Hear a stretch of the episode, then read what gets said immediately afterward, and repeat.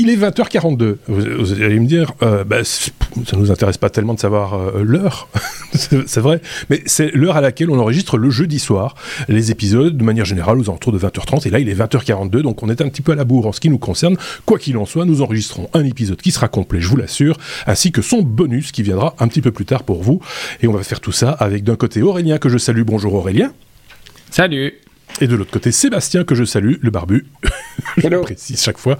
Euh, c'est très important, surtout pour ceux qui écoutent. Vous allez bien, euh, les amis euh, En forme? Oui Oui, en forme, super forme. ça, a été, des semaines, voilà, de bonnes semaines. Des bonnes semaines pour bien remplies. Voilà, oui. remercier nos auditeurs. Oui. On va remettre des choses dans le contexte, peut-être. la semaine dernière, Thierry a amené un sujet qui te concernait au premier chef. Je vous invite à aller euh, écouter cet épisode, le 371.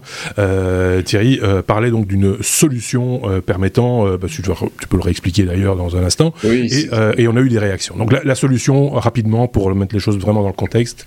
Oui, c'est un partenariat entre la boîte que j'ai créée il y a plus d'une dizaine d'années et Worldline, le plus gros acteur de paiement européen qui a racheté Agenico cette année.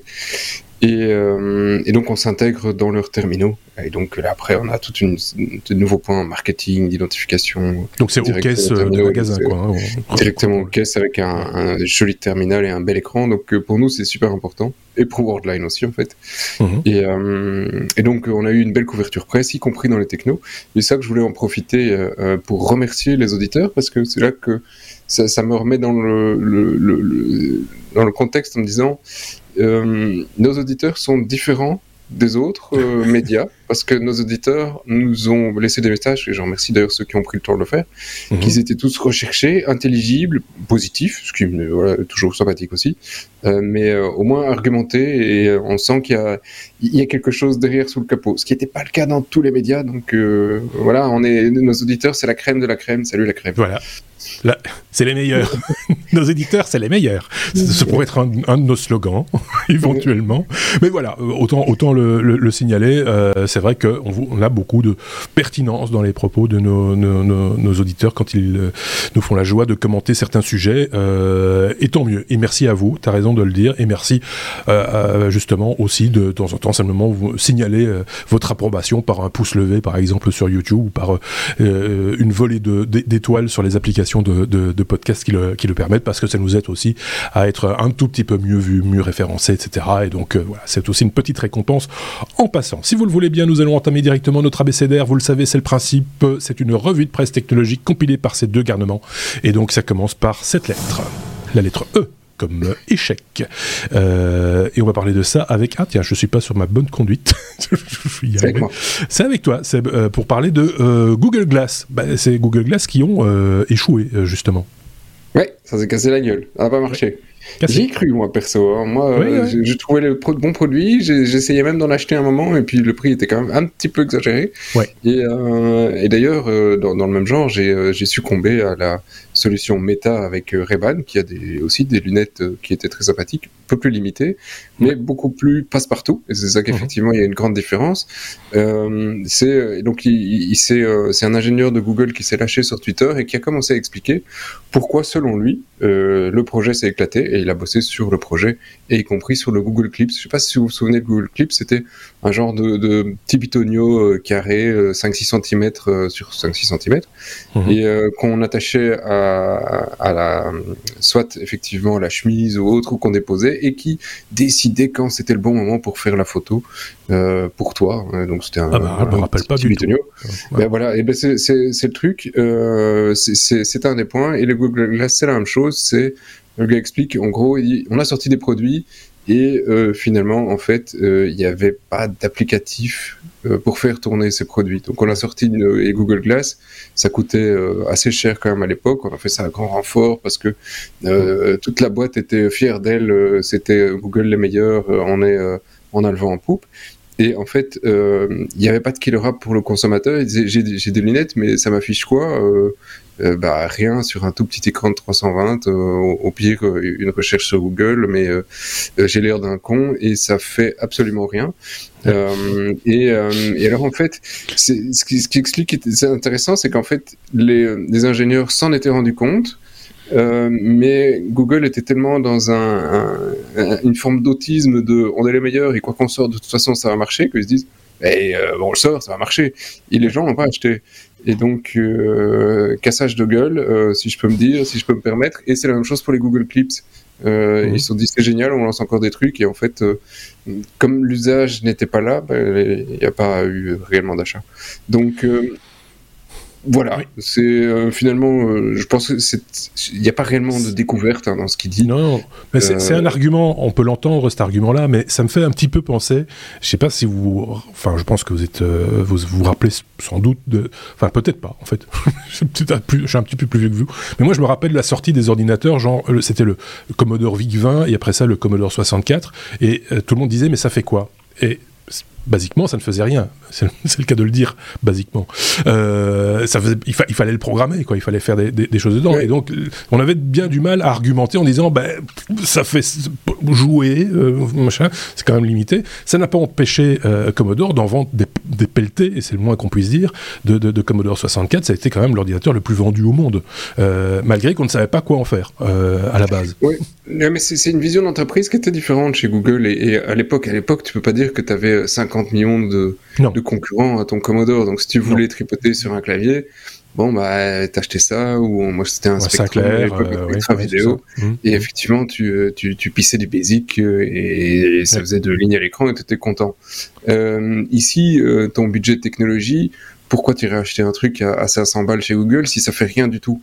Tu t'attends au moins à avoir un minimum. Et Google s'est planté plusieurs fois là-dessus. Ça, c'est une grosse différence entre les, deux pionniers là-dedans, hein, Apple, Google c'est que Apple va toujours essayer de te sortir un produit avec un usage. Euh, S'il n'y a pas l'usage, le produit ne sort pas. Google, c'est on sort le produit et le marché va trouver l'usage. Mmh. C'est un peu ce qu'ils ont fait avec euh, les, euh, les montres connectées. Ils ont sorti les premières montres que j'avais achetées et la première montre en applicatif, il n'y avait rien de la part de Google. Elle donnait l'heure.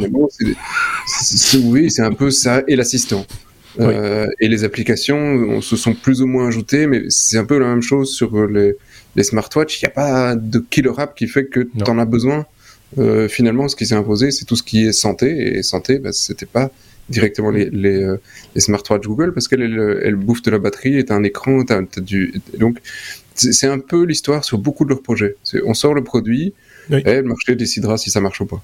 Oui, oui c'est un peu dommage parce que c'était pas fondamentalement un mauvais produit. Son look était un petit peu à revoir, sans doute. Euh, ça faisait un peu peur, hein, euh, ce, truc avec une espèce de, de, rétroviseur dans la branche de lunettes. Enfin, vous vous rappelez le truc quand même. Hein, c'était, c'est quand même, voilà, se promener comme avec ça dans le métro. On passe pas J'en ai connu. C'est, mais, mais voilà. Donc peut-être que ça aussi c'était un frein, hein, euh, se dire voilà à quoi je vais, à quoi je vais ressembler avec ce machin sur la sur, sur la tronche. Parce que Meta a très bien réussi parce que Meta, donc ils ont fait des, des lunettes euh, euh, avec appareil photo, son, machin, micro, tout bazar avec Reban. Oui, euh, avec un spécialiste. C'est une, c'est une Reban totalement classique. ils ont pris un modèle classique sur lequel, effectivement, on rajoute cette, ces petits appareils photo euh, en haut à droite sur, euh, sur la lunette. Tu te promènes en rue, personne te regarde, tu as des lunettes de soleil. Et l'usage premier, finalement, de ces lunettes de soleil, c'est d'avoir des lunettes de soleil Reban. Oui, Et, peut-être d'écouter la musique, d'écouter de la musique aussi. Finalement, les caméras sont encore relativement auxiliaires dans l'usage qu'on peut en faire. Il faut être honnête. Parce que, finalement. je les ai utilisés et ça, ça, ça, je me suis promené pas mal en rue à Bruxelles cet été avec, euh, avec ça, enfin, et ailleurs. Le film euh, sortira sur vos écrans prochainement. non, ça pas. Et euh, en fait, tu, quand tu fais une photo avec, tu, tu, tu, mets juste le doigt finalement à ta tempe euh, et, euh, les gens ne s'en rendent pas compte. Donc ça, c'est un peu effectivement. Il y a une, il y a une petite, petite un petit côté intrusif quand même. Hein, personne te regarde et donc tu peux faire parfois des photos que euh, tu, tu, aurais plus de mal à faire si tu dois sortir ton appareil photo. il y a d'autres moyens pour faire des photos si vous voulez. Hein. C'est plus facile en 360. Le 360, c'est génial pour ça. C'est que tu peux viser n'importe où. Tu fais toujours une photo. Ah oui, d'accord. Ok. c'est génial. on aura peut-être l'occasion d'en reparler. sur le sujet, euh, justement, euh, Google Glass, je ne sais pas si euh, Aurélien avait un, avis à, partager. Si, bah, l'usage qui tire le produit ou le produit qui tire péniblement l'usage, ça me fait penser à toutes les boîtes qui se sont lancées sur des bracelets connectés. effectivement, hein, il n'y a qu'une seule. Enfin, aujourd'hui, je pense que 90 ou 95% des bracelets connectés, c'est pour des besoins de santé. Le reste, euh, sportif. Il, y a eu beaucoup de trucs. Il y a eu des trucs sur la sécurité, il y a eu des trucs sur un tas de choses, sécurité des personnes isolées, tout ça. Euh, mais au final. Euh, Oui, enfin, en même temps, il faut aussi que les produits euh, se, réalisent, euh, trouvent leur marché. Si ça se enfin, mm. on, on, peut avoir aussi, euh, c'est un peu le principe, une lubie et se dire tiens, les gens vont l'acheter pour telle raison, ils l'utilisent pour un tout autre usage. Ou voilà, ça, c'est des fois des surprises qu'on peut avoir aussi. Donc, elles reviendront pas tout de suite les Google Glass, si je comprends. Si, si, si, ils en ont sorti un nouveau modèle. Hein, D'accord. Hein. Ok. Euh, en parlant d'échecs et justement et de, et de lunettes et, là en plus de lunettes à, à, réalité augmentée, ce sont les vous avez vous avez peut-être lu ça l'article concernant euh, enfin les articles concernant les lunettes de Microsoft destinées à l'armée américaine. Manifestement, les militaires ont, recalé une nouvelle fois euh, le produit. Ils disaient c'était juste insupportable, c'était juste pour se faire tuer quoi, parce que ça, ça donnait la nausée aux, soldats qui devaient être supposés l'utiliser. Je pense qu'il y a une meilleure arme que celle de vomir sur son ennemi euh, que, que, celle-là. Et donc, euh, du coup, c'était recalé, mais avec déjà une large distribution parmi les, parmi les contingents. Donc, il y avait des millions d'euros en jeu, je me rappelle plus. Ouais, c'était assez compliqué. Ça a toujours été un peu compliqué. à un moment donné, même des employés de Microsoft avaient décrété que ça n'allait pas parce qu'ils ne travaillaient pas pour Microsoft pour travailler pour de l'armement, en gros, ce qui d'un point de vue éthique, euh, peut être respectable aussi. Hein, il faut, y penser. On ne va pas nécessairement travailler pour Microsoft ou n'importe quelle société en se disant bah, derrière, il va y avoir une application militaire. Ça, c'est chacun qui voit, hein, en fait. Euh, déjà, ça avait un petit peu euh, frité, ça, un petit peu frictionné à, ce niveau-là. Et puis après, il y a effectivement qu'est-ce qu'on fait avec ces, avec ces moyens techniques? Et manifestement, c'est pas encore tout à fait au point. donc voilà. Oui. Oui, j'ai appris un truc à propos de ces lunettes, c'est que j'ai un casque VR depuis un certain temps. Et euh, dans le casque, c'est un Oculus, un Quest 2, pour ceux qui euh, s'amusent et connaissent. Euh, dans, la plupart des jeux, tu as deux modes de déplacement en général. Un mode plus naturel, où quand tu bouges ta manette, le truc tourne sans, sans saccade. et si tu avances, ça, avance comme si tu jouais sur PC avec tes petites touches. Et tu as un mode un peu, euh, je sais plus comment il l'appelle, mais qui est donc euh, non naturel. Et quand tu bouges, tu as des à-coups. Et donc tu, tu, vas aller sur la droite par, euh, par un coup de 10-15 degrés à chaque fois et tu vas y arriver. Et quand tu avances, c'est pareil, c'est des à-coups. Et, euh, et, et, donc j'ai remarqué qu'en fait, quand tu joues en naturel, après 10 minutes, je dégueule, et en a coup, non. Parce que du coup, ton cerveau se dit, ce qui se passe, c'est pas normal, et donc, comme le corps ne bouge pas, c'est pas normal, il n'y a pas de problème. Par contre, si tu as quelque chose, si c'est un mouvement naturel, là, ton cerveau se dit, il y a un truc qui se passe que je comprends pas, et tu, tu, tu deviens très très vite malade. Euh, et alors, on, a essayé euh, cette semaine avec euh, notre équipe euh, une un, un, un, autre technique VR. Là, c'est c'est avec des casques Valve et pour, pour ne de nouveau pas les citer. Et au lieu d'avoir un déplacement à la manette, le déplacement est euh, calqué sur ce que tu fais comme déplacement dans la pièce. Eh ben, honnêtement, par rapport à donc sur les trois expériences, le fait de se déplacer dans la pièce quand tu joues, c'est des, énormes salles, c'est hyper confortable. Tu n'as aucune sensation de malaise. Pour l'oreille interne, oui, c'est ça. Il y a une cohérence pour l'oreille interne. C'est pas, on n'essaie pas de te faire croire. Mais du coup, il faut des grandes, grandes maisons. Hein. Oui, il, faut, il, faut, écarter les trucs dangereux des murs et, et, les animaux domestiques et les enfants, etc. etc. Donc euh, euh, voilà. Mais ça se tient, quand tu euh, réfléchis, ça se tient après. Oui, bien sûr. Voilà. Donc le casque HoloLens de, c'était HoloLens hein, de Microsoft donne la nausée à l'armée américaine. article donc Lubic, article également sur Engadget. donc voilà, vous, vous, trouverez, si vous tapez les mots-clés militaire, HoloLens, Microsoft, euh, dans Google. en trouver plein sur eBay. Vous allez en trouver plein. Après, vous allez, ça, peut-être qu'on va les, les, utiliser euh, justement, oui, pour, euh, pour d'autres applications. On va peut-être en trouver un, autre usage, Calport, euh, par exemple, ou des, choses du genre. Ok, bon, ben, je pense que là, on a fait le tour de cette question. On a, le premier sujet, c'était un gros sujet. On aurait pu presque en faire un, un hors-série. Mais on va passer au suivant. E toujours, la lettre E comme énergie, cette fois-ci, avec Aurélien pour parler d'Airbus et de l'ESA qui s'allie. Oui, qui s'allie. Alors j'ai lu cet article-là, je me suis dit, mais c'est de la science-fiction ou c'est la réalité?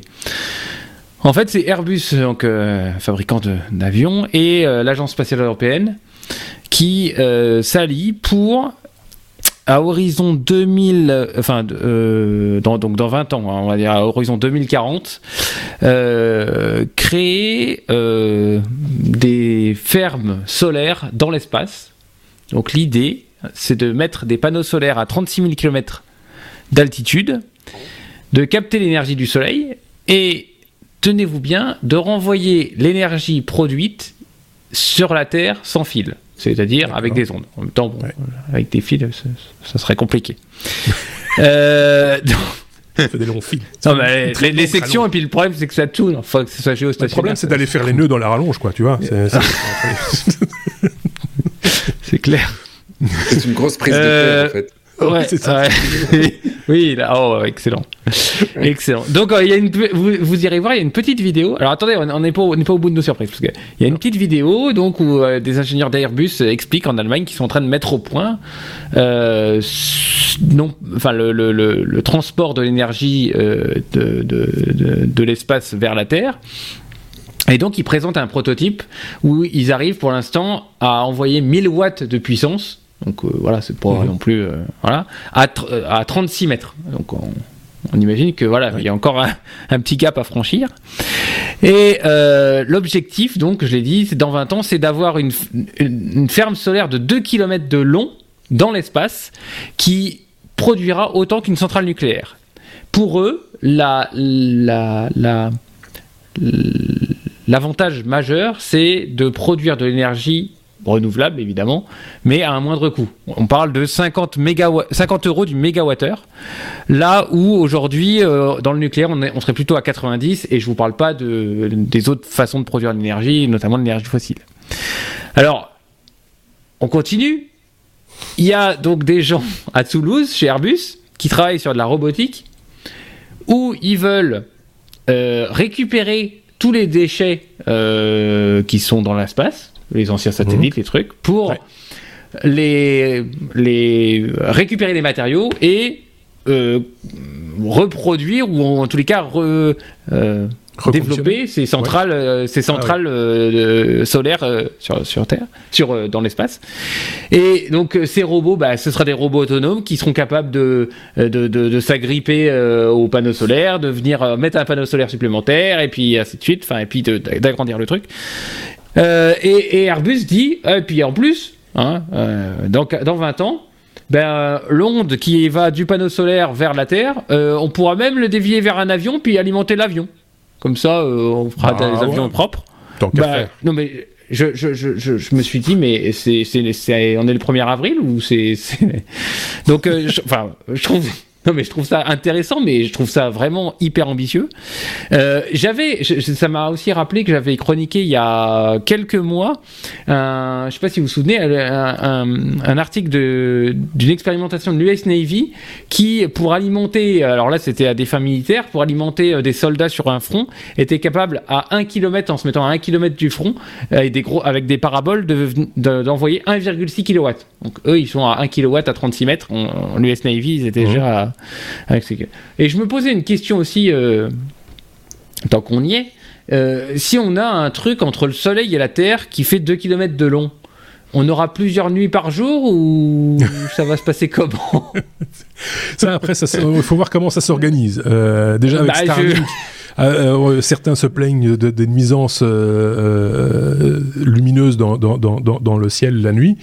J'imagine que là, ça va être quand même un gros morceau qui, qui, qui passera dans le ciel. Deux remarques. la première, c'est que comme je le supposais avant l'enregistrement, ton micro est un petit peu, enfin le gain de ton micro est un petit peu élevé au, Et du coup, j'en oublie presque ma deuxième remarque, et pas presque, complètement. Du coup, tu vois, c'est comme ça un élément perturbateur comme ça peut peut entrer. Non, euh, ce que je voulais dire, c'est que le transport d'énergie par micro-ondes, on en avait déjà parlé euh, dans ce podcast, mais il y a très longtemps, euh, facilement 4-5 ans, me semble-t-il. Et je pense qu'il y avait une expérience qui avait été menée au Mexique pour alimenter une vallée, enfin un village dans une vallée, et que ça avait été abandonné parce que les, le gain, le, le gain euh, enfin, les, pertes étaient euh, excessives et que finalement il y avait très peu d'énergie qui aboutissait euh, et, que, et que tout ce qui passait dans le, dans le, dans le faisceau se retrouvait grillé en quelque sorte. C'était mm. pas totalement, enfin voilà, c'était pas tout, enfin ça devait encore être un petit peu amélioré. Bah, l'ingénieur qui, qui, témoigne, il, dit que c'est, il, dit clairement et textuellement, c'est comme une antenne 5G mais hyper focalisée. Oui, c'est ça. Mais et, il, se pointe avec un petit, vous verrez dans la vidéo. C'est d'ailleurs un, euh, ce qu'on vous a mis là, c'est un article, c'est la preuve que c'est pas un fake, hein, c'est c'est un article de France TV, je crois. oui, oui, oui, de, un, reportage de France, TV, France Info et France TV, oui, tout à fait. Et France TV. et donc il, se présente bien avec un, un j'ai oublié le mot, le terme, mais un appareil qui permet de mesurer l'irradiation. Euh, oui euh, les champs électromagnétiques et euh, mhm. Et, il, montre bien que voilà, à côté, euh, enfin là où il parle, il n'est pas du tout dans, dans le faisceau et qu'il craint rien, quoi. Qu'en pense Sébastien? Je le sens du ouais, moi, Oui, oui pourquoi pas hein, Je dis, tout est bon. Toi, dans toi, toi, qui aimes bien l'avion, est-ce que tu, tu, tu, te verrais bien euh, ton avion bombardé par des. Non, non, non, attends. dès qu'il y avait un nuage, euh, on a dû couper l'avion. Non, euh, je, je, je, passe. Maintenant, si ça peut. Je dis, au point où on en est, toute, toute solution est bonne à essayer. Hein, pourquoi pas? Les Chinois avaient même parlé tout un temps de, même, de mettre des miroirs pour renvoyer des rayons du soleil la nuit pour avoir du, des, des trucs solaires, donc euh, pourquoi pas il était, question pour augmenter la productivité des, des champs, euh, de, d'effectivement les éclairer. Pour éclairer, pour éclairer les, villes. Pour les et aussi éclairer les villes, pour faire des, des, des économies de ce côté. Euh, On est un peu dans, dans Z comme Zorglup, vous, vous avez, si vous avez vu Spiro et Fantasio, c'est un peu dans le même, c'est le même esprit. Demain, on va te mettre une publicité sur la Lune, quoi. Hein, c'est, donc voilà. Bah, déjà, ils ont mis des drapeaux, alors. Oui. On, les voit, on les voit pas d'ici, donc c'est pas trop dérangeant encore pour le moment. Euh, ça me permet juste, euh, avant de passer au sujet suivant, de signaler que effectivement, on vous met les liens, comme toujours, euh, dans la description de ce podcast, avec des liens vers des articles des fois qui sont payants. et si on vous les met, c'est pas pour vous inciter nécessairement à dépenser des sous, mais c'est parce qu'on pense aussi que ce sont des articles intéressants qui valent sans doute le prix qu'on vous demande, enfin que les sites vous demandent. Ici, en l'occurrence, l'usine nouvelle, c'est un travail, il y, a eu un travail derrière, des gens qui ont creusé la question, et donc ça vaut sans doute la peine de creuser un petit peu plus loin. En plus de ça, il y a une offre gratuite d'essai, je pense, qui vous permet euh, éventuellement de lire un ou deux articles, donc euh, à tester éventuellement. C'est bien aussi de dire quand les gens font du bon travail et euh, on n'est pas là non plus pour leur bouffer, leur prendre le, pain de la bouche ou le, je sais pas comment on peut dire, mais enfin bref, allez-y, jetez un œil. L'argent de la poche. L'argent de la poche, voilà. Euh, c'est encore mieux. J comme euh, Japon. Euh, Seb, le Japon, n'est plus au top de la technologie. c'est, voilà, c'est fini. fini. Ah, alors, je te sors Sony. Pas. Sony, ouais. Sony. Ouais, qu'est-ce que Sony a réellement sorti ces dernières années? Ouais, Le Discman, c'est chaud. non, ces dernières années, pas ces derniers, ah, pas ce dernier siècle. Avant, Sony, tu vois, Itachi. Ah, ouais. Rakuten, Sega, Sega, tu vois, c'est plus fort que toi. Canon, Nintendo, etc., etc. Et donc toutes ces toutes ces grandes marques, c'est un c'est un constat, une petite analyse. Marque, tu, tu euh, oublies les, les, les, marques IFI également. Hein, euh, je pense à Pioneer, Technics, etc. Euh, c'était des marques euh, très connues. Euh, tu as parlé d'Itachi. Il y en a d'autres qui, pourraient me venir en tête. C'était des marques. Même les voitures, même les, même les voitures, voiture, les tech étaient très très bonnes, les Mazda, etc. Ils sont, je ne dis pas qu'elles sont mauvaises aujourd'hui, mais il y a un petit goût de manque d'innovation, de stagnation. Euh, sur euh, sur les entreprises euh, japonaises et c'est pas qu'une impression, c'est une réalité. on n'est plus dans les années 90, 20 ans plus tard, le Japon est est, est assez loin dans le classement. Il y, a, un classement qui existe sur les pays les, les, plus innovants en technologie et les, le, le, Danemark, c'est marrant, hein, Danemark et les États-Unis sont en tête. Euh, Danemark, il euh, faudra fouiner un peu parce que voilà, euh, ça, ça m'échappe là tout de suite. La Chine est 17e, la France est 22e et le Japon, lui, est, un petit peu plus, un petit peu plus bas qu'avant. Hein, c'est pas sur le nombre de brevets? Ah, Bonne question. Euh, et donc, euh, il, il, décline euh, tout doucement notre notre cher Japon. pourquoi Comment Bah comment Facile, il décline. C'est la fin. Tu tu tu, tu comme pourquoi bah, Parce que bah, c'est pareil, c'est la même musique. Tu, tu tu tu ils sont en train de mourir les Japonais. Ils vieillissent. Ah, j'ai pris. Venu pendant deux semaines. J'ai des cours, je fais de la musique, je tout maintenant. Ouais, orchestre. Rémi Brica vieillissement de la population. Euh, ce serait la cause du. Alors c'est le problème effectivement. Euh, et Rémi Brica, il est mort, non? Euh, Non, non. On le salue alors s'il nous écoute. Euh, et donc euh, c'est le vieillissement de la population et le non remplacement. Donc euh, effectivement, il y a beaucoup moins de naissances, donc la population est en déclin. Et comme elle est en déclin, elle est surtout en vieillissement, et donc bah, il y a moins d'innovation, il y a plus euh, d'utilisation de vieilles techno qu'on bouge plus beaucoup. Euh, un des gros euh, points qui a énormément inquiété le gouvernement japonais et qui a été un énorme souci, c'est par exemple la fin du support d'Internet Explorer. Tu vois, nous on s'en fout, on s'en est, s'en est pas rendu compte. certainement de grandes entreprises européennes s'en sont rendu compte et ils ont paniqué. IBM à l'époque était un très grand fan d'Internet Explorer 6 probablement 7 après. Euh, et euh, tous les outils, le problème c'est que tous les outils internes étaient développés avec une compatibilité pour Internet Explorer 6, 7 ou 8 ans euh, au mieux. Et, et pas avec les autres. Et donc à partir du moment où tu as utilisé des fonctions très spécifiques en JavaScript, parce que tu voulais utiliser tel ou tel, tel, ou tel truc de, de l'Internet Explorer, euh, passer sur un autre navigateur, ça te demande un certain effort. Et donc ils se sont retrouvés au moment où euh, Microsoft a dit bah IE c'est fini et ils ont dit ah euh, bah alors on sait plus faire les fiches de paie, on sait plus gérer les présences des employés, euh, on n'a plus les frais, etc. Tout ça c'est des outils internes mais qui ne fonctionnent qu'avec Internet Explorer. Donc il va falloir qu'on garde un vieux PC sur le côté comme nous on garde des vieux PC, des AS400 ou des mainframes parce qu'il y a des trucs dans les banques qui tournent en COBOL. Hein. Si, il y en a encore plein. Ça commence à disparaître, mais euh, ingénieur COBOL euh, qui fait des développeurs COBOL, c'est les, plus chers euh, au monde pour le moment. Et donc voilà, c'est le c'est le stress pour le moment au niveau de, du, du gouvernement japonais. Ils essaient de rectifier le tir. Seulement pour rectifier un tir euh, comme ça, ben, il va falloir pas quelques mois, mais une génération, parce qu'il faut de nouveau effectivement euh, reformer euh, les personnes pour euh, refaire euh, ces, ces, études. Il faut les motiver, et ben, finalement, il y a un point sur lequel Elon Musk avait raison, en tout cas en, en l'occurrence pour le Japon. Il y a un problème démographique euh, si on ne fait pas d'enfants, eh bien, à un moment, bah, euh, on se retrouve tout seul euh, comme des cons et plus personne pour prendre leur lèvres. Donc, voilà, il y a une, des enfants. Il y, a des défis. Faites des gosses. Ceci étant dit, ce problème démographique, il nous touche aussi. Hein, oui, c'est partout, c'est mondial. C'est mondial et donc. J'en ai déjà fait trois, les gars. Chacun son tour. Marc, si tu veux bien. Pareil, ah non, moi je suis un je suis un sale profiteur. Moi, je regarde les autres faire des enfants. mais mais je compte sur les étudiants pour payer mes pour payer ma pension. Ma pension, oui. euh, mais voilà, c'est euh, la conclusion qu'on peut en, tirer. Heureusement qu'il y a encore des vieux pour le COBOL. Oui.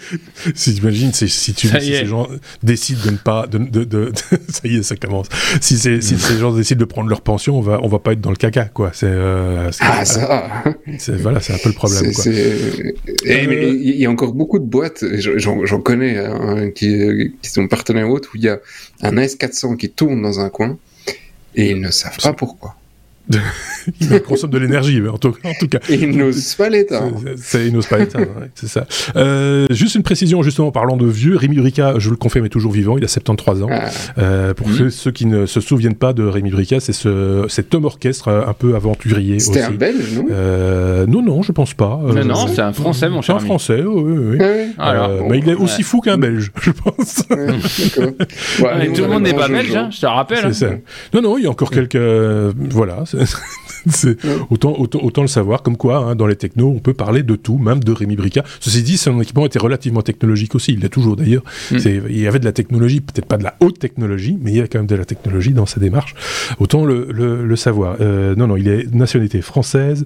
Euh, voilà. Et il a même son site comme quoi, il y a encore une accroche, c'est rémibrica.com. Je vais cliquer sur le lien juste pour déconner. Tiens, ça donne ça, donne ça. ça pique aux yeux, hein, quand même. C'est très. Euh...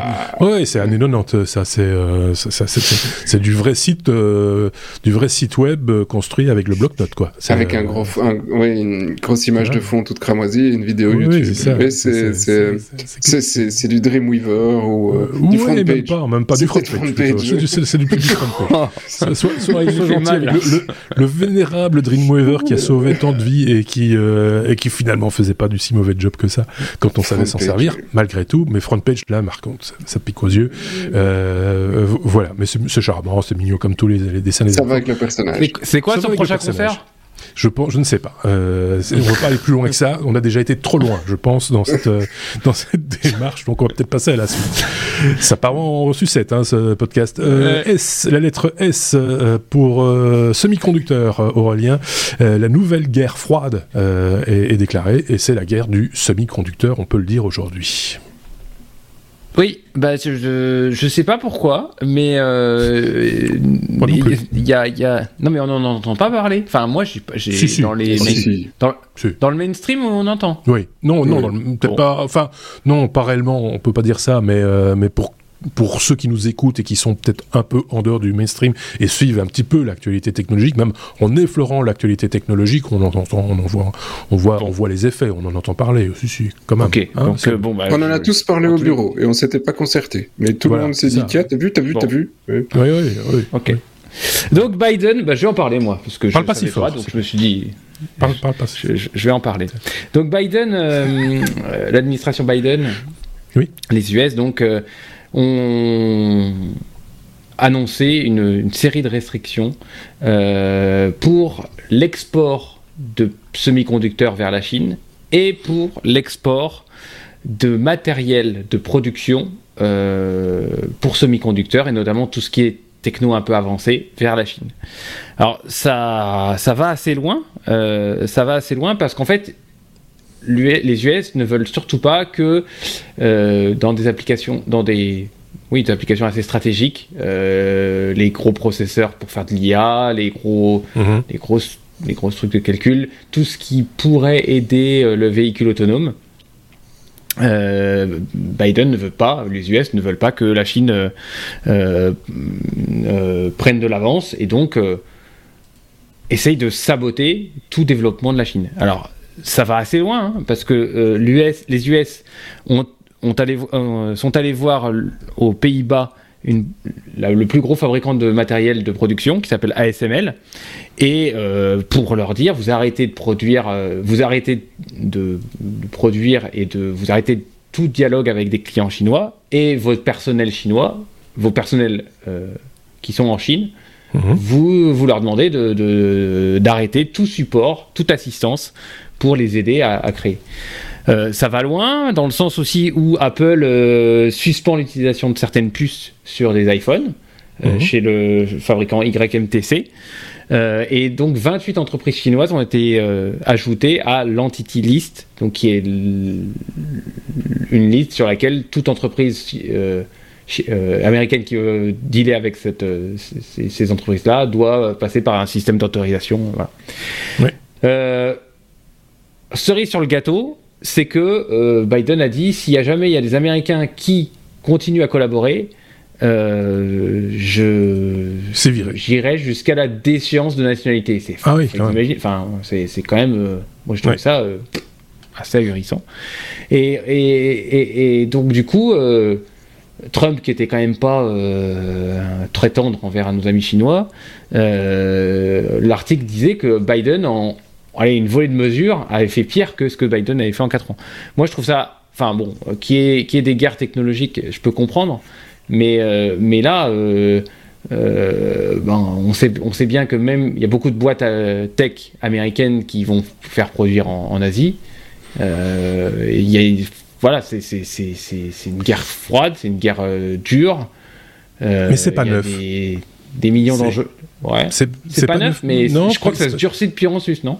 Oui, enfin c'est parce que la communication aussi, le, enfin les médias aussi en, font des caisses et amplifient euh, aussi ce genre de, choses qui se faisaient plus de manière diplomatique euh, et, la presse s'y intéressait sans doute moins à, une certaine époque, mais dans les années 90 euh, aux alentours de enfin 90, 95, il y avait, je vous rappelez sans doute le fameux Mac G3 et le Mac Pro G3, G4 après le, le Power PC qui étaient considérés comme les ordinateurs euh, grand public les plus puissants de l'époque, ils ont été interdits de vente euh, en Chine euh, à l'époque, si je ne dis pas de bêtises, parce que considérés comme on pouvait faire des choses avec cette, machine qui, d'ordre militaire peut-être, et que et on voulait pas les mettre entre toutes les mains, et donc c'était relativement cloisonné en, ce temps-là ça s'est passé comme une lettre à la poste. Euh, voilà, c'est vraiment que les gens euh, branchés euh, technologie et bien informés qui étaient au courant, mais pour le reste, c'est pas personne n'en a parlé. Hein, voilà, c'est aussi un changement d'époque au niveau de la communication, c'est ça que je veux dire. je sais pas ce qu'en pense Sébastien, qui est de nouveau dubitatif avec un doigt dans l'oreille, l'autre dans la bouche. Oui, je, je, je, comprends l'étonnement de ici, mais je pense que c'est assez euh, finalement euh, assez, logique et assez salutaire d'avoir ce genre de positionnement. pas pour priver spécifiquement la Chine d'une technologie, parce que voilà, ça, on n'est pas dans les secrets de, nos, dirigeants, euh, mais d'essayer de retrouver, si, tu l'interdis, c'est d'essayer de garder cette souveraineté et garder la souveraineté sur certaines technos. Euh, je comprends le point de vue américain, euh, mais je, je pense qu'il serait salutaire que les Européens aient aussi ce genre de raisonnement parce que on, on l'a eu très, enfin très rarement euh, ces dernières années. Il y en a eu quelques fois où ils ont interdit des ventes de, de sociétés aux Chinois, euh, mais euh, euh, c'est pas le seul axe. Euh, je veux dire, les, nos amis américains sont aussi économiquement probablement nos pires ennemis. donc, on est leur client. voilà, on est leur client et il y a un flux économique qui, qui est qui est pas aujourd'hui euh, équilibré entre les deux. Équitable. Ouais. c'est pas super équitable et, et tout ce qu'on voit au niveau des Gafa, euh, bah, euh, voilà, ça, ça, pose question sur, sur une certaine souveraineté, sur pas mal de choses. Et euh, je pense qu'il est temps que nous, Européens, où on est entre, euh, entre le cul et la chaise, se dire on existe et on, on, a un rôle à jouer. Et aujourd'hui, on ne le fait pas. Euh, donc, dans ce sens-là, je trouve que c'est intéressant, ce genre de positionnement des États-Unis, parce qu'au moins c'est clair. Mmh. Euh, c'est public, c'est la position elle est là. Euh, maintenant, je pense que tout, c'est sans qu'on revienne dans des, des, des, situations de protectionnisme absolu, qu'on referme les frontières dans tous les sens, parce que c'est pas le monde qu'on a envie non plus. Néanmoins, qu'il y ait une certaine euh, indépendance et souveraineté de chaque pays, enfin, chaque continent, hein, ouais. euh, Europe, ça me semble pas, ça, ça, me semble pas mal non plus. Ceci dit, ça prend un petit peu le contre-pied d'une news dont on avait parlé avec toi, Sébastien, il y a quelques semaines maintenant, où tu comprenais la position d'Elon Musk quand il disait que les brevets ça servait à, ça servait à rien. Euh, oui. Et que, donc c'est un peu, euh, voilà. Oui, mais. Ça, ça, dépend de la taille du marché. Les brevets aux États-Unis pour les entreprises américaines, ça sert à rien. Les brevets sur des ici, c'est pas une question de réellement de brevets qu'ils veulent ne, qu'ils ne veulent pas exporter, c'est la technologie qui est vendue et produite par certaines sociétés, mmh. euh, dont aujourd'hui ben, les Chinois n'ont pas le savoir-faire pour faire telle ou telle, telle, telle ou telle chose. Donc euh, c'est plus les retarder de quelques années par rapport à, à leur avancée euh, technologique. Ce qui, au final, c'est difficile de dire si ça va être euh, positif ou pas. Hein. C'est euh, il faut c'est un peu un jeu de dés parce que si un Chinois te dit euh, tu peux plus utiliser la puce X ou Y, bah, dans 5 ans, ils la produisent. Et euh, donc, mm. est-ce que tu as envie qu'il soit dépendant de ta technologie et que du coup tu aies ce pouvoir, ou est-ce que tu veux qu'il soit totalement autonome? C'est difficile, hein, stratégiquement. c'est pas, pas, évident. Ouais, ouais, ouais. C'est euh, bon. En même temps, on vit dans un monde. C'est ce qui, a, ce qui a aussi évolué par rapport à l'exemple que je donnais dans les années 90. On est de plus en plus mondialisé aussi. Donc c'est difficile aussi de poser des frontières. Les échanges poser, sont. Les échanges sont là. On peut poser des frontières sur certaines choses et pas sur d'autres. On peut être amis euh, sur certains certains dossiers et ennemis euh, sur sur d'autres. Enfin voilà, c'est tout ça est, est, rentre. Enfin c'est de la géopolitique. C'est. Re, re, regardez le nombre d'étudiants euh, asiatiques qu'il y a dans des écoles d'ingénieurs et des facs françaises. Aussi, oui, bien sûr, euh, oui, bien sûr. Et, et les asiatiques qu'on a dans les podcasts. Oui, Incroyable. aussi. Il, il paraît, il paraît que ça existe. Ils sont, euh, ils sont partout. Oui, ils sont partout, euh, sauf dans cet épisode. Donc on va pas en parler.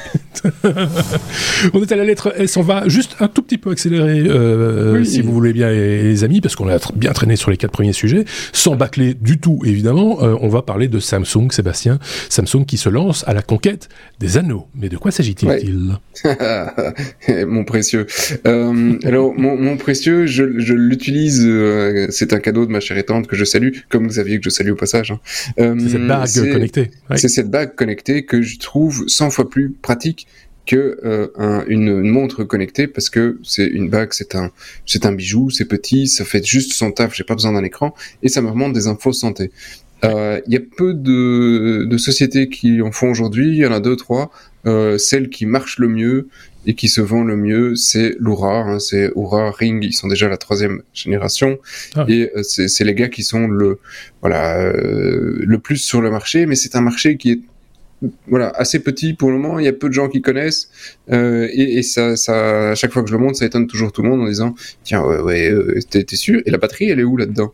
Parce que ça a la c'est à la taille d'une bague classique. c'est vraiment super miniaturisé. Euh, et, euh, et, donc il va y avoir un gros challenger qui euh, qui s'annonce, qui effectivement a commencé à déposer une série de brevets et qui a annoncé chercher certains partenaires et qui en a déjà signé quelques-uns pour créer son propre tracker sous forme de bague. Et donc Samsung serait euh, le premier réellement. Alors peut-être que ce ne sera pas le premier, mais en tout cas, on, on a euh, déjà la, la quasi-certitude quand, Samsung, quand on a des rumeurs comme ça chez Samsung, en général, dans les quelques mois qui suivent, un produit suit. Et donc je ne serais pas étonné que dans les conférences en début 2023, nous ayons une bague connectée de la part de Samsung. Il y a, il y a même déjà des fuites sur ce qu'elle pourrait contenir. Alors parfois c'est juste pour sonder le marché, euh, mais en, plus de ce que fait Laura, qui est tout ce qui euh, euh, tout ce qui est santé, hein, donc euh, capture, pulsion cardiaque, tension, oxygénation et tout le bastringue, électro, même électrocardiogramme, eh bien Samsung l'utiliserait comme un outil d'identification. Donc probablement rajouter une petite couche de NFC pour pouvoir ouvrir ta porte, t'authentifier sur ton GSM ou que sais-je. faire, faire les paiements, il y en a déjà une qui existe. Il y en a une qui le fait. Ouais. Euh, non, non, il y en a une qui le fait pour le paiement. J'ai plus le nom en tête. Je l'ai vu euh, en test euh, dans une grosse boîte de paiement. On ne citerai pas. Euh, mais euh, j'ai pas noté le modèle. Mais, mais par contre, du coup, ça faisait pas tracker. C'est une Visa enroulable. Oui, oui parce que ce que Samsung va proposer aussi, c'est une bague pliante. pour être en l'air du temps. C'est mauvais. Euh, Ils l'appelleront la marque. Quand ça sort, je, je serai à suivre. Hein. Quand ça sort, je vous en reparlerai parce que c'est un, un, device que je, que je trouve le, un des plus adaptés sur tout ce qui est santé parce que c'est eh, c'est transparent. T'as 10 doigts tu, oui, tu, tu, peux encore en tester un neuf si tu veux. Mais non, j'en ai un autre qui est pris avec une, une chevalière. Ah oui, donc, euh, ça fait plus ah. ah oui, c'est toi le chevalier, mais moi j'ai la chevalière. C'est une bague pas utile. si, parce que c'était la chevalière de mon papa ah oui, ça, ça, reste quand même important. Oui. Euh, ok, c'est vrai que euh, on n'en a pas parlé, mais c'est vrai et c'est vrai que la presse tech n'en parle pas énormément. On préfère, euh, enfin certaines certaines presse tech, hein, entendons-nous, préfèrent parler des produits qu'ils reçoivent en prêt ou en don. Et je pense que là, ils n'ont pas reçu de la part de Oura Ring, mais ça existe. Et comme tu le disais, c'est la troisième génération, donc ça se vend quand même. Il y a un public pour ça, il y a un marché. Super bien. Et, et, et, donc, malgré que la presse ne soit pas dithyrambique par rapport à ce genre de, de produits, en tout cas une certaine presse, je tiens à le souligner, ça ne veut pas dire pour autant que ça n'existe pas. Il fallait quand même le préciser. On est à la lettre déjà V comme euh, vélo, ça m'étonne un petit peu ça par contre. Non, c'est parfait. c'est juste? Ah oui, d'accord. Ok. V comme vélo, Aurélien. On va parler d'un vélo configurable, un kit astucieux. Oui, euh, je suis tombé là-dessus, je me suis dit, tiens, euh, parce que des, des, idées de vélo, il y en a plein, plein, plein, plein tout le temps. J'en côtoie pas mal dans, dans mon métier. Et donc, je suis tombé sur euh, Bike. Alors, a priori, c'est une boîte lyonnaise. Euh, il n'y a pas beaucoup d'infos, vous allez voir sur le site. Euh, il y a une vidéo, il y a deux modèles. donc, c'est des vélos qui seront fabriqués en France, qui ont un look très particulier. Alors, je vais essayer de le décrire pour les gens en podcast. vous imaginez donc que chacun des tubes du cadre, en fait, dans un cadre de vélo, vous avez grosso modo deux triangles et une fourche. Oui. Euh, chacun des tubes du cadre est un tube, est une pièce. Et cette boîte, la première innovation de cette boîte-là, c'est d'avoir créé le, un système qu'ils appellent Plug and Go, qui vous permet enfin, qui permet d'assembler les tubes du cadre très facilement et euh, de, sans, soudure euh, au sens métallurgique du terme. Donc du coup, du coup, euh, ces vélos, ils ont donc le triangle, on va dire, avant du cadre. Il y a pas, enfin, c'est le standard, hein, ça, ça. Par contre, au niveau du triangle arrière, vous avez des bases, mais vous n'avez pas de haut Les haut c'est ce qui va de l'axe de votre roue arrière jusqu'au en dessous de la selle. selle. Oui, c'est ça. Euh, donc voilà, ça fait un look un peu particulier. Euh, et donc la promesse de, ce, de, ce, de, ce, de cette boîte-là, c'est de créer un vélo qui soit réparable à l'infini, puisque vous pouvez changer les tubes de votre ah cadre quand vous voulez, personnalisable à l'infini, puisque vous pouvez les avoir en rouge, en vert, en bleu, ce que vous voulez. Et même plus loin, c'est-à-dire que ils, se promettent de vous d'avec ce, système plug and go là, de, vous faire un long tail, un cargo, un fat bike, un vélo euh, euh, standard. Et donc on peut imaginer que bah, au cours de votre vie, bah, vous avez des enfants, vous avez besoin d'un long tail pour les emmener à l'école, bah, vous fabriquez un long tail, vous en avez plus besoin, vous, reconfigurez votre vélo en, en, en, une autre. Et ça, j'ai trouvé ça euh, assez fort. Alors pour l'instant, euh, ce sont donc il y a deux modèles. Il y a un classique et un électrique. Le classique, il est avec une courroie à la place d'une chaîne. C'est aussi. C'est pas mal ça. Alors, on, revient à des choses euh, Peugeot l'avait proposé il y a dans les années 70. Oui, euh, il y a une autre marque. Alors, bah, par contre, notre chroniqueur Benoît pourrait nous en parler parce que je pense qu'il avait un vélo comme ça. Qui, c'est un, vélo pliant. Oui, c'est pliant, c'est le mm. vélo pliant, et avant, avec l'avantage que tu ne salis, pas tes vêtements quand tu le transportes, etc., puisqu'il n'y a pas de graisse sur la, sur la courroie. Voilà. Un vélo en triangle d'ailleurs, Strida. Oui. Euh, un vélo très particulier en triangle et des petits trous. Euh, voilà. Alors, si vous êtes intéressé, euh, moi, je je, je, je, suis prêt à venir vous l'installer. non, non, pas du tout. Non, non. Aujourd'hui, je ne sais pas s'il y a des précommandes ou s'ils ont fait du financement participatif. Par contre, je sais que réservé d'un essai gratuit. Lyon, Voilà, et booker un essai gratuit à Lyon euh, ces prochaines semaines. Euh, d'ailleurs, moi, je vais passer à Lyon pendant les vacances, donc euh, je vais peut-être y le faire. Mais on va. Bah, dépêche-toi parce que les dates, il y, a peu de dates en fait. Hein, quand je regarde le calendrier, attends, je vais regarder en direct. Hein, donc, enfin, je vois qu'il y, je vois qu'il y a de la place le 21 octobre, le 26 ainsi que le 28. Et ben c'est dans mon. C'est genre demain. Le 21, c'est genre demain. donc 26, c'est possible. Alors le 2 novembre, il y a une possibilité aussi, le 2 novembre. Et, et, du coup, ils ont un modèle électrique. Et pareil, je trouve que c'est assez malin. Euh, c'est dans le tube de sel. Euh, donc le tube qui part de votre sel et qui va à votre de pédalier, le tube, ce qu'on appelle le tube de sel d'un cadre, et où il y a la batterie. Et, en fait, pour passer, euh, quand je disais que c'était complètement reconfigurable, ils disent même que pour passer d'un vélo standard à un vélo électrique, il n'y a que deux pièces à changer. Donc le tube de sel et je pense la roue arrière. Le cadre. Le moteur. Le cadre et les roues. oui, c'est ça. il, est, et la selle. Il, il, est moqueur, il est moqueur, il est moqueur, c'est Sébastien. Mais, bon, en tous les cas, c'est un projet à suivre. Moi, j'aime bien. Euh, je, suis juste un peu inquiet techniquement. Alors après, tu me diras, c'est certainement étudié. Hein. On va... Parce que comme il y a une barre de moins pour soutenir la roue arrière, ou en tout cas pour soutenir le vélo sur la roue arrière, cette barre de force qui va donc du pédalier à, l'axe de la roue arrière, c'est quand même un point euh, oui, qui me semble c'est un point névralgique du vélo.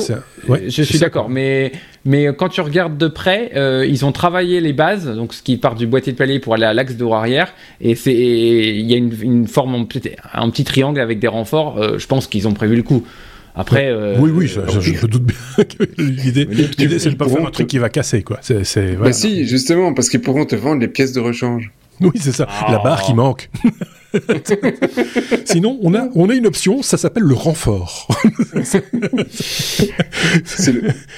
Alors, si, si, jamais, si jamais ils nous écoutent, j'ai un nom s'ils veulent pour leur prochain modèle, c'est le, le Vlego.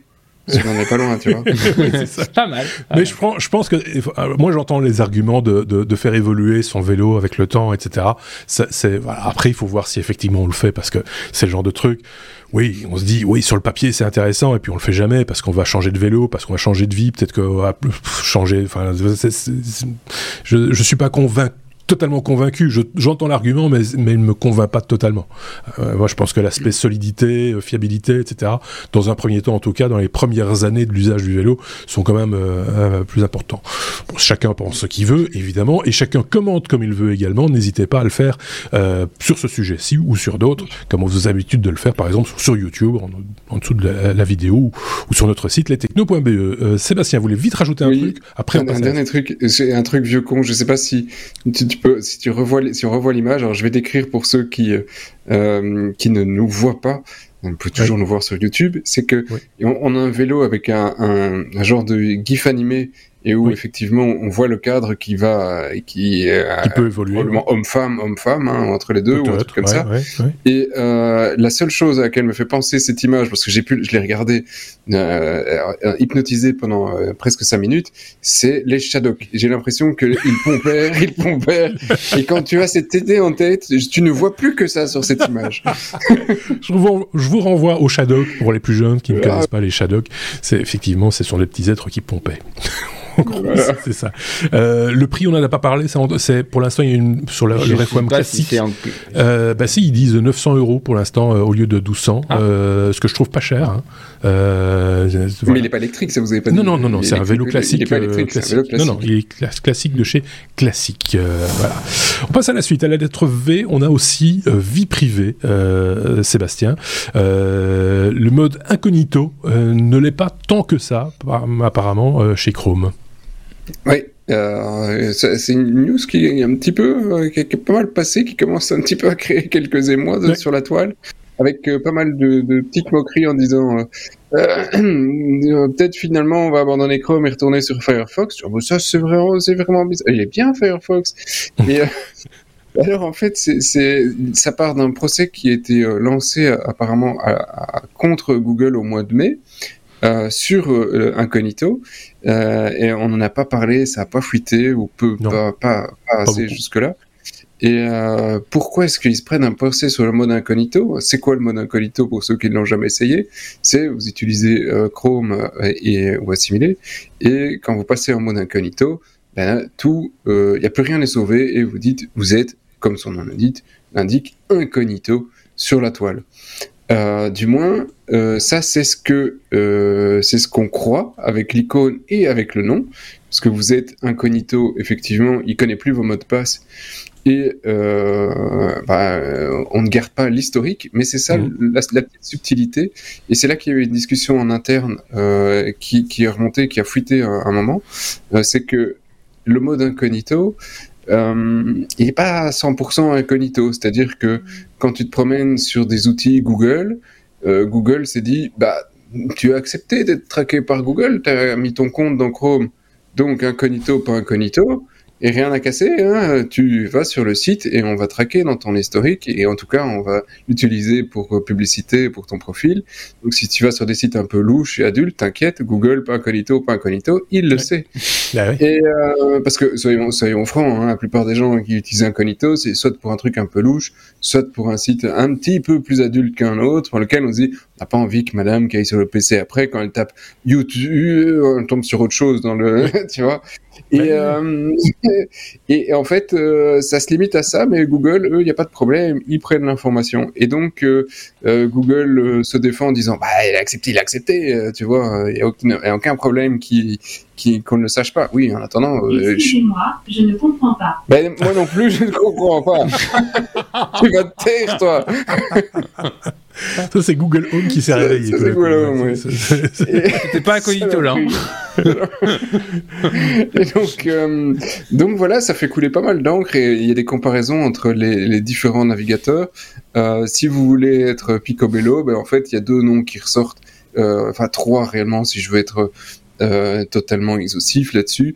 Il y a Firefox, effectivement, hein, qui est un, des, un des meilleurs. Brave, qui est encore un tout petit peu mieux que Firefox quand on parle vie privée. Il y a même deux modes hein, chez Brave. Tu as le mode euh, euh, euh private chez, chez, et, puis, et puis tu as le mode private avec Tor. C'est-à-dire qu'il te fait passer aussi par, par Tor pour, pour ta navigation. Donc, voilà, tu as même deux niveaux qui sont quand même assez blindés chez Brave. Ouais, Voilà. Donc euh, Firefox, Safari et Brave sont les trois qui euh, sont publicités. Si ça ne vous plaît pas cette petite blague de mode incognito ici, en tout cas, prochaine fois que j'ouvrirai une fenêtre en incognito, euh, je me dirais qu'apparemment je suis marié pour le, le, bien et le pour, enfin le, meilleur et pour le pire avec Google, sans le savoir, mais qu'avec ma femme, si je veux, je reste incognito, tu vois. Donc certains mariages sont un petit peu plus forcés que d'autres. Oui. Qu'est-ce que tu veux? En même temps, on n'est pas devant non plus. Euh, tu, viens de parler de cette fonctionnalité et tu es manifestement espionné par Google Home pendant ce, oui. de podcast. en plus, on est, je, vais, une contradiction de plus. parce que ils savent sur tous les sites que je que j'ai visités depuis des années.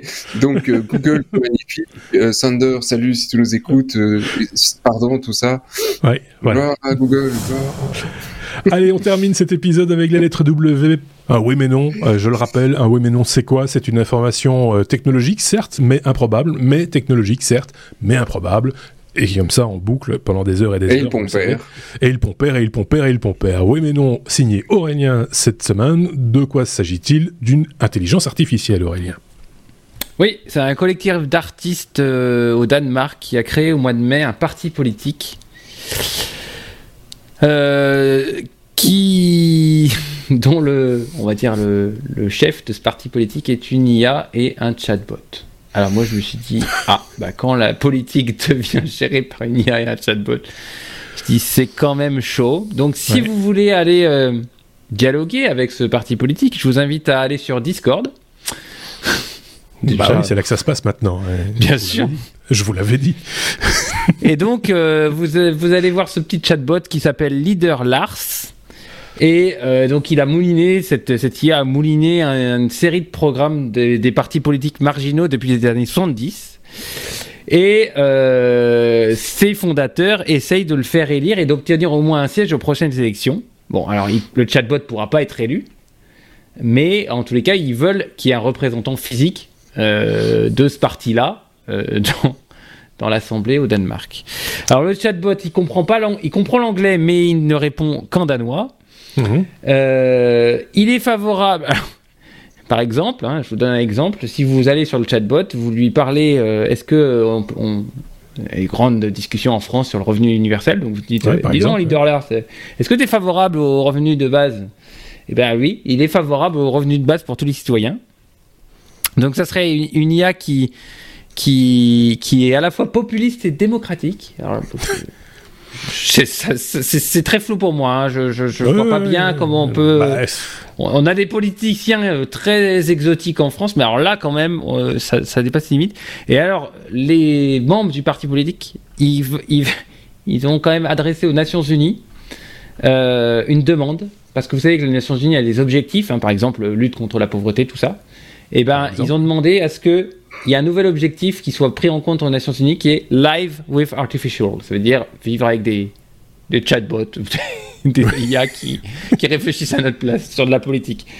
Euh, on n'aurait pas poussé le bouchon un peu loin là, non? Je sais pas. Bah, ça commence à faire peur. Euh, faut, faut, être, faut, être honnête. Au-delà de la blague, euh, je sais pas si c'est vraiment une blague.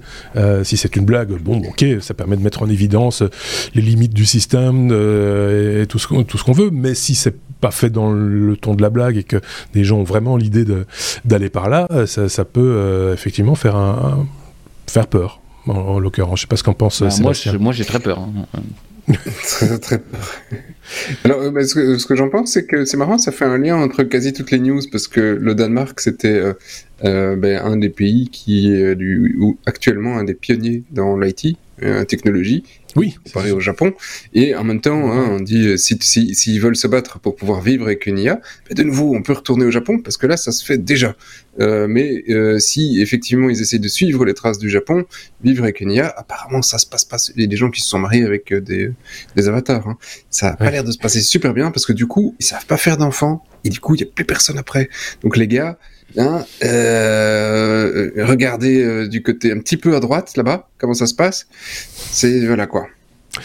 Voilà qui, euh, bah, une bonne réflexion. Et si vous avez envie de viser euh, là-dessus, n'hésitez pas à le faire aussi dans les commentaires. Vous le savez, vous êtes euh, les bienvenus. Il y aura un bonus, évidemment, parce qu'ils n'ont pas tout dit, mes petits camarades. Mais avant ça, évidemment, on vous invite à partager cet épisode dans vos réseaux, sur Facebook, Twitter, Instagram, pourquoi pas. on a l'habitude de terminer par une citation qui servira également de teasing pas vraiment de teasing, en tout cas de pont avec euh, avec ce bonus euh, Aurélien, puisque la citation de la semaine, elle est signée Bruno Latour. Euh, la nature n'est pas une victime à protéger, elle est ce qui nous possède. Bruno Latour, qui est décédé il y a maintenant une grosse semaine, si je ne dis pas de, de bêtises, et qui était Et oui, et qui était, pour ceux qui ne le savent pas, qui était sociologue, anthropologue, théologien et philosophe des sciences. Et on aura l'occasion donc d'en parler, si vous le voulez bien, dans notre bonus que vous pouvez déjà peut-être trouver, s'il est peut-être déjà disponible en général. Nous le diffusons le, dans la nuit du lundi au mardi. Donc si on est mardi, vous l'avez. Voilà, c'est comme ça. Merci euh, Sébastien, merci Aurélien, et on se dit donc euh, à très bientôt pour un nouvel épisode. Je retrouve mon bouton pour mettre le générique de fin, et je vous salue. Passez une bonne semaine. Salut